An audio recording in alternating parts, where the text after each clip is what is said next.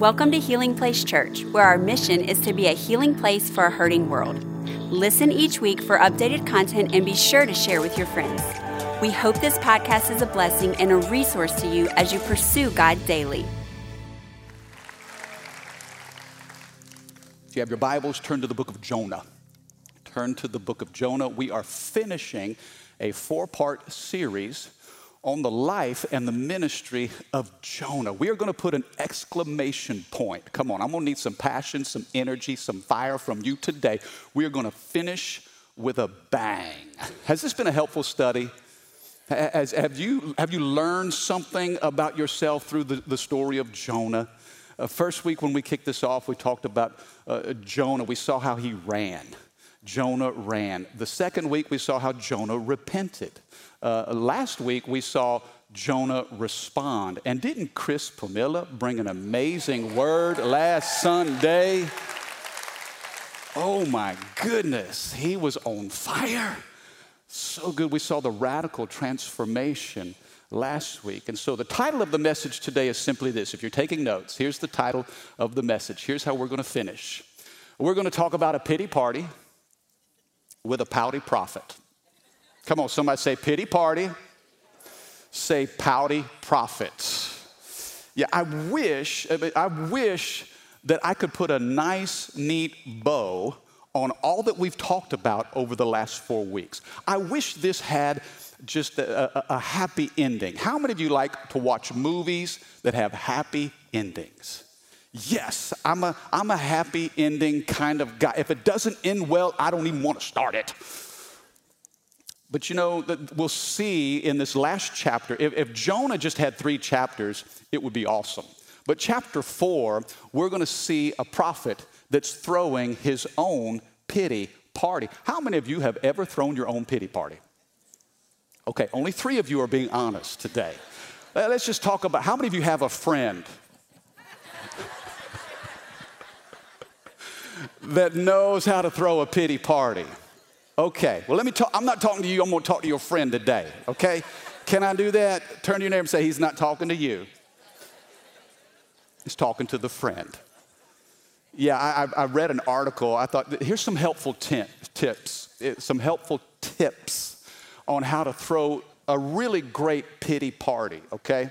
I'm gonna help some of you out today. How to have an amazing pity party. Uh, start with your circumstances. Now, you don't really, you don't really need an excuse to throw a pity party, but it helps if you blame it on your circumstances. Come on, are you with me? Start with your circumstances. I think that's a great place to really shift blame. Um, uh, then you need to loathe and pity yourself. Uh, lots of questions like, why me? Uh, why is this happening to me? Why is the universe torturing me? Uh, why is my life so miserable? So, lots of questions and lots of self focus. Are you with me? Some of you are writing this down. Uh, the third thing I put is crawl under your comforter. How many of you have a comforter and it's just your safe space? And if you form a cocoon where you shut out the world and you create space for your own misery, it just multiplies in a beautiful way. Um, once you crawl under your comforter, you can bust out some sad, sappy music, preferably country music. You know, you play, I know I'm fixing to offend some people, or some of y'all getting mad at me right now. You know, you, you, you lost the truck, lost your dog, lost the trailer, lost your wife. You know, they say when you play country music backwards, you get your truck back, the dog back, the trailer back, and your. I'm, is this okay, babe? Okay, another thing to add. This is how to have a great pity party. Uh, forget hygiene. Just forget hygiene. You, you don't need to shower for days. Uh, brushing your teeth is an option. You know, don't worry about changing your clothes because everything just hurts. You know, everything takes energy. Um, reiterate that your life is harder than everybody else's. People have it hard, but listen, don't lie. You have it harder than everybody else in the world. Um, here's a good idea eat your feelings. Just eat. Eat your feelings. Preferably, Ben and Jerry's is a great Ice cream is great for a pity party. Ice cream, you scream, we all scream for ice cream. Eat your feelings, cry a lot, a lot of tears, boxes of tissue help. I thought about this when, when the kids were little. I think this was Alexa. I, I, I, maybe she was five, six, seven years old, and I had to correct her, and I could just see that bottom lip start to quiver. And she just busted out into tears and she ran off into the other room. And so I thought, I wonder what she's doing. What do you girls do when you run out of the room crying? And so I spied on her. She was in my bathroom and she was looking at herself in the mirror. and then she kind of, huh? Huh? Huh? and then came out of the bathroom crying. Now I know what you ladies do when you run off to the other room crying. Sleep is good too. Sleep is good. When you cry and hide and sulk and eat, then just repeat, and eventually you're exhausted.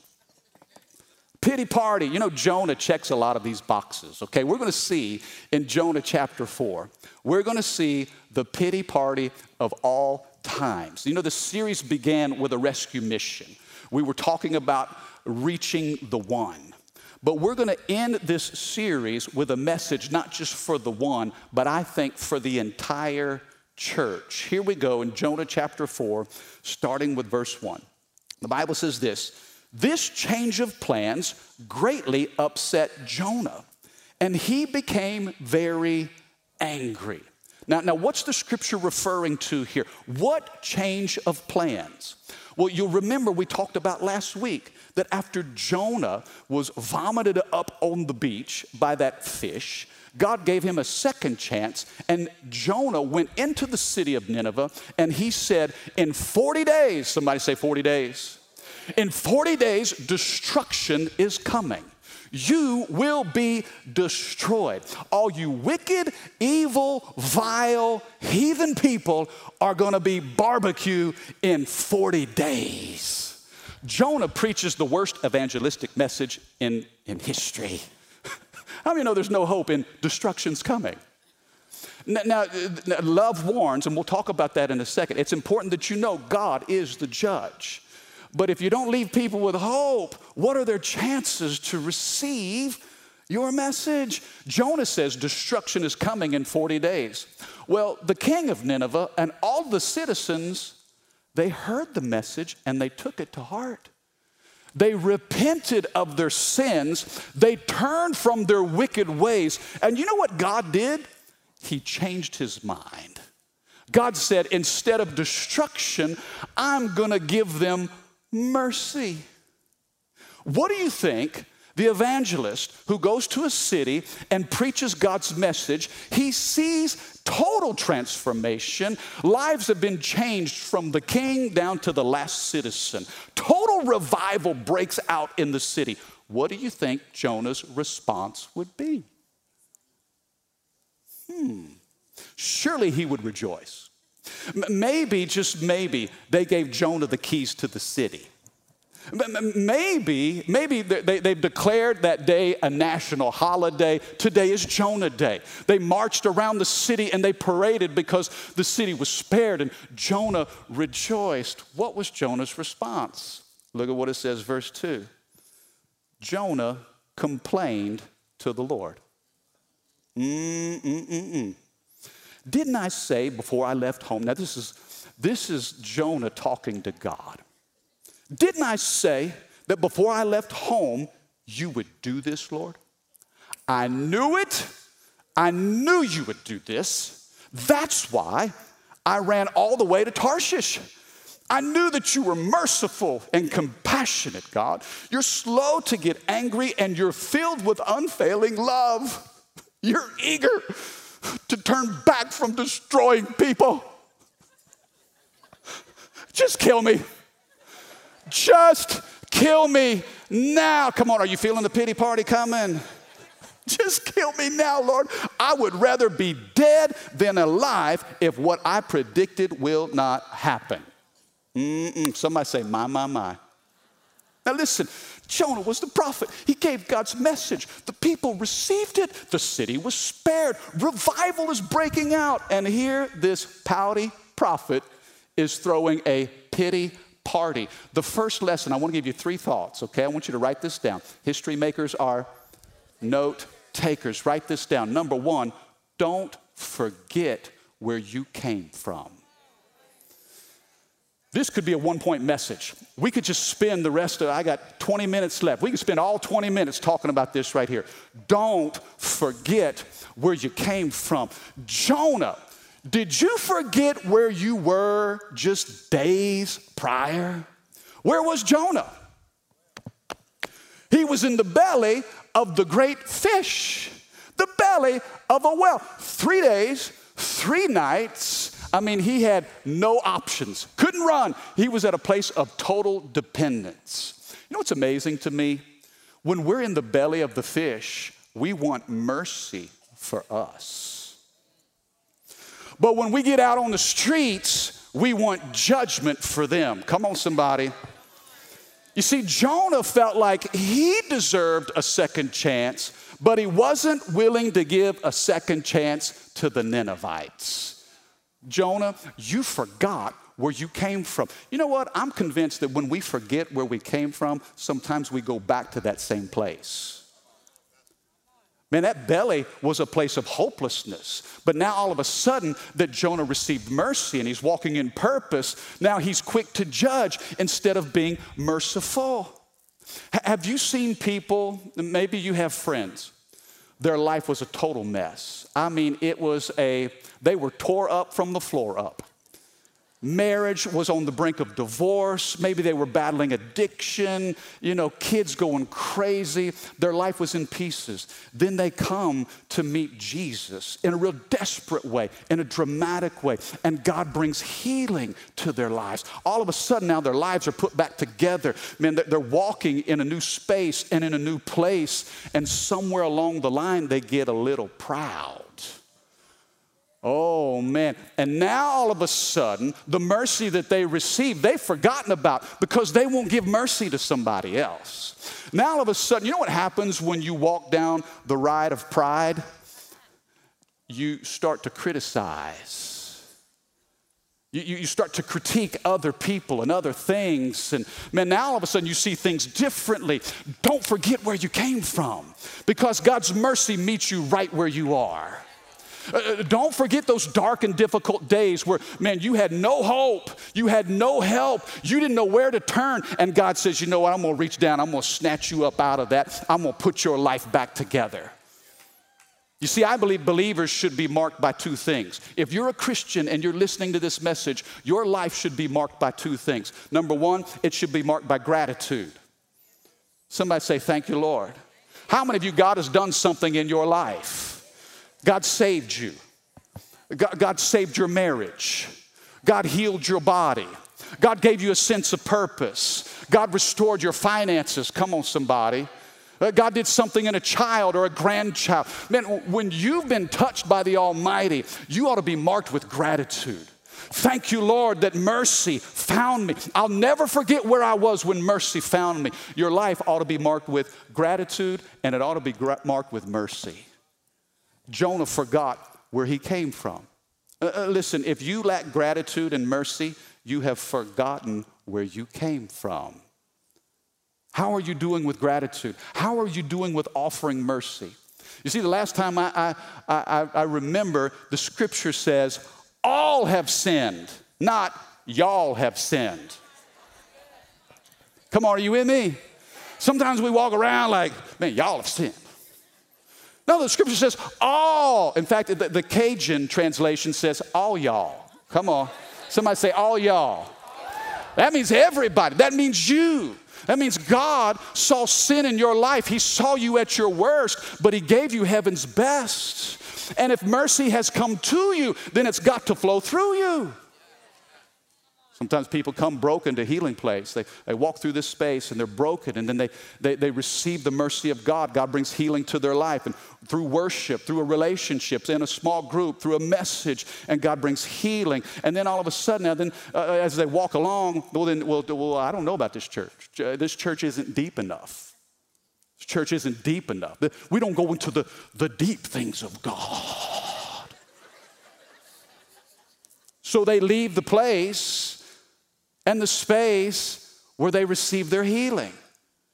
They forgot where they came from. The church isn't deep enough. Listen, people don't drown in shallow waters. If they're, remember when God pulled you up out of the stuff you were drowning in, that was pretty deep. And a rescue mission will require you to get out in the deep.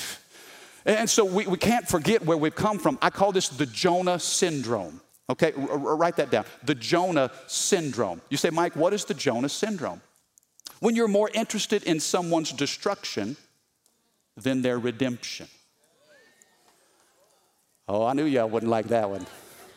The, it's easy for us to criticize Jonah. Oh, you pouty prophet. But then when we look in the mirror, sometimes we're infected by the same disease. The Jonah syndrome is when you want to see somebody destroyed rather than see them redeemed. And look, and politics promotes a lot of strife and division. Can I take a moment and talk about our current culture? Because I know we are so politically divided. And sometimes we'll jump on a political train and we would rather see this agenda totally defeated and we totally forget that this person, they're, they're still a human being. They're still a, a soul. You can, you can oppose an agenda but still love a person. Uh,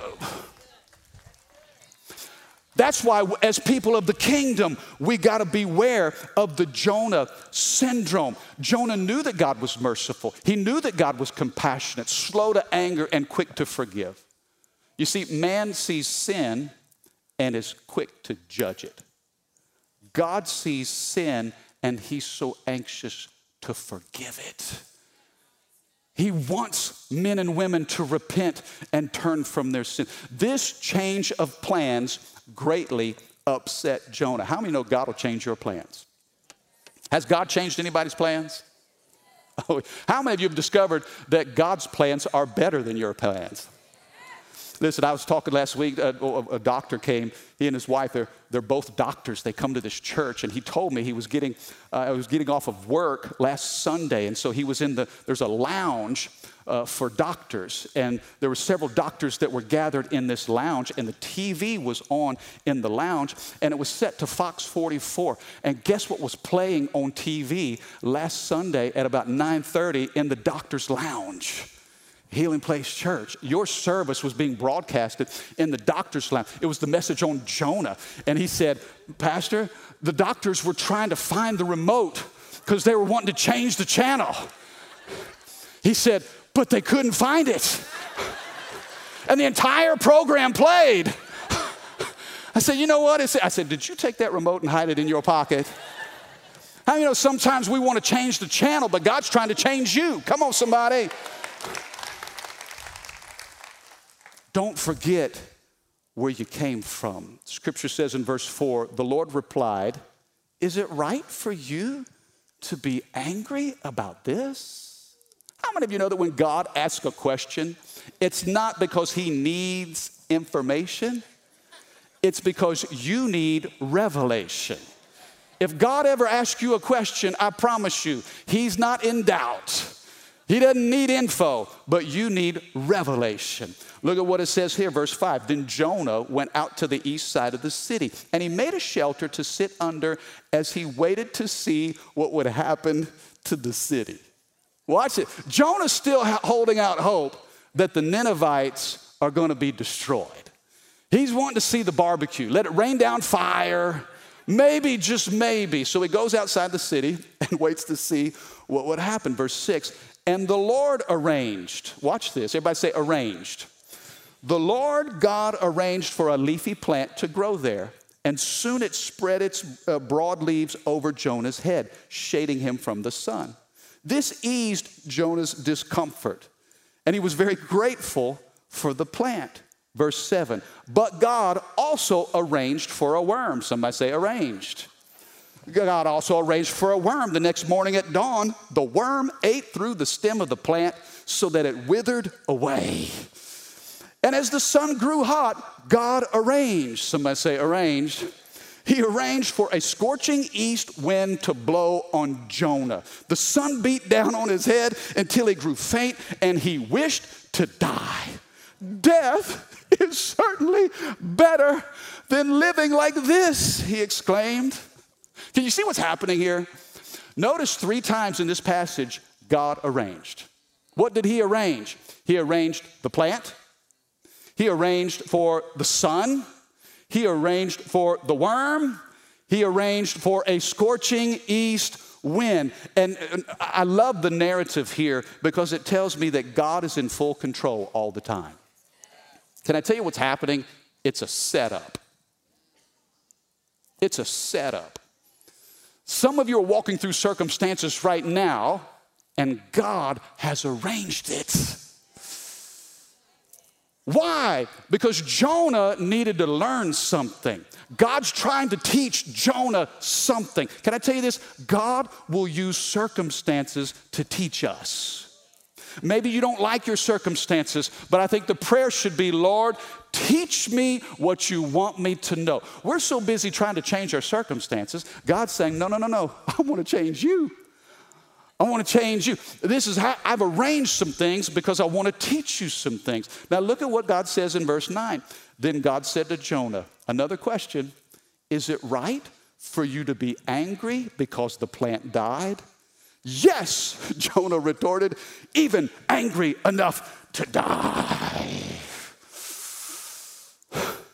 Jonah, whoa, bro, dial it back a little bit. You see, the, the, the, first thing is so important. Don't forget where you came from. But the second thing is equally important. Number two, when you make life all about you, your world becomes very small. Your world is so small. J- Jonah, in this, Jonah becomes the me monster. Just me, me, me, me, me, me. How is this going to make me look? I reported that in 40 days they would be destroyed. And now look at what you've done. You've messed me up. What are they going to think about me? I'm the prophet. Man, what, what, what's this going to look like on my resume? Who's going to trust me if my words don't come true? It's about himself. Me, me, me, me. What about me? Enough about me. Let's talk about you. What do you think about me? And Jonah's. Do you see how he's lost perspective? A whole city is saved. And he's more concerned about a plant. The plant that it was shading him, providing him some comfort, and the worm eats through the plant, and the sun beats down on his head, and here comes this scorching wind. And now he's just so concerned about, yes, it's right for me to be upset with you, God. Look what you did to this plant. And Jonah is prioritizing a plant over a person. What is it that matters most to God? People. People matter to God. Thank God for the plants. I mean, save Mother Earth. We got to take care of the earth, but we're going to treat people like dirt. Mm, oh, oh, you don't want to hear what I'm about to say. The people who are made in the image of God, oh, you can talk to them however you want, but we got to save the whales, save the sea lions. And, and God blessed the fish and, and the sea lions and, and the trees. But we'll, we'll, we'll go on a crusade to save the earth, but then say it's okay to destroy a life inside of a mother's belly. I'm not seeing it. You see what happens? You lose perspective and your world gets really small when you're all about yourself. Mm, mm, mm, mm. You know, your vibe will attract your tribe. Your vibe will attract your tribe. Let me say it this way selfishness attracts selfishness, generosity attracts generosity. A spirit of serving will attract servants. You know, selfishness will shrink your world, but compassion will expand your world. Your world gets larger when you think about somebody other than yourself. And see, I feel like this is a message not just for Jonah, but for the church. Number one, don't forget where you came from. And number two, don't get stuck on yourself. We don't come to church for our needs to be met. We come to church for us to be filled up to serve a hurting world. You say, well, well, you know, that's just, this world's filled with so many problems. That's, that's their problem. That's their problem. Listen, if you're a Christian, you don't get to say that. Please, if you call yourself a follower of Christ, stop buying the lie that that's their problem. No, no, no. It's our responsibility. God's put us as a church in this broken and messed up world to be a solution to the problems of mankind. You can't just dismiss it and say, well, that's on them. Please don't call yourself a follower of Christ if you believe that, because we are our brother's keeper. God's placed us in communities and, and at workplaces and at schools to care for others, to notice people in their pain. You see, I, I, I don't think the Ninevites were the only ones who needed saving. I think Jonah needed to be saved from himself.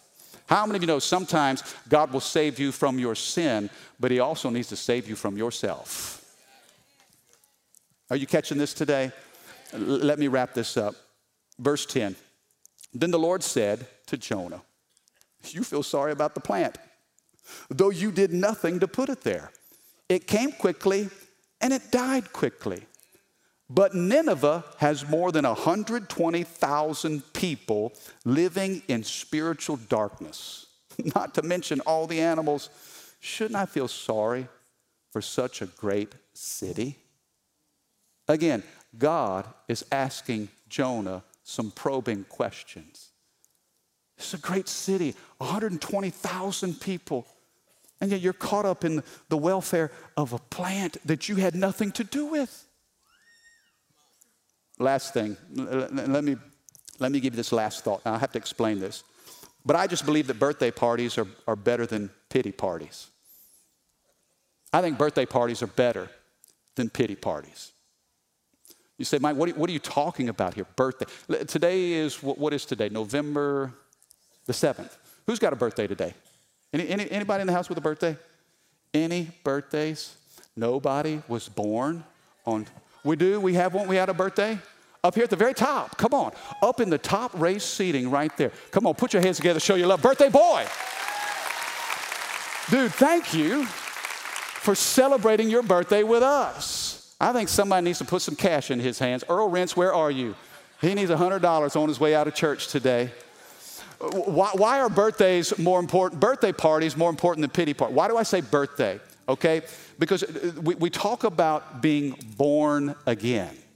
Okay, watch, watch this. Three most important days of your life the day you were born, happy birthday, November 7th, the day you were born, the day you're born again, and the day you realize what you were born to do. See what I'm saying? And see, what, what God had told Jonah, this is a great city, 120,000 people. And revival has come to this city. Born again is it symbolizes spiritual birth. John chapter 3 talks about that. Jonah struggled to see what God saw in Nineveh. Can I tell you this? God sees hope in every city. Hope in every city. Do you know God has placed us in this community right here?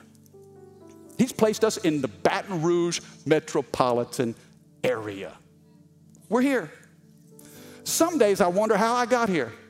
You ever been on vacation, traveled another spot, and you're like, wow, the weather here's so nice. Streets are so clean. Schools so well kept. And you wonder why you live in Baton Rouge. Anybody ever had that? And you're on vacation and you're thinking, what would it be like to live here?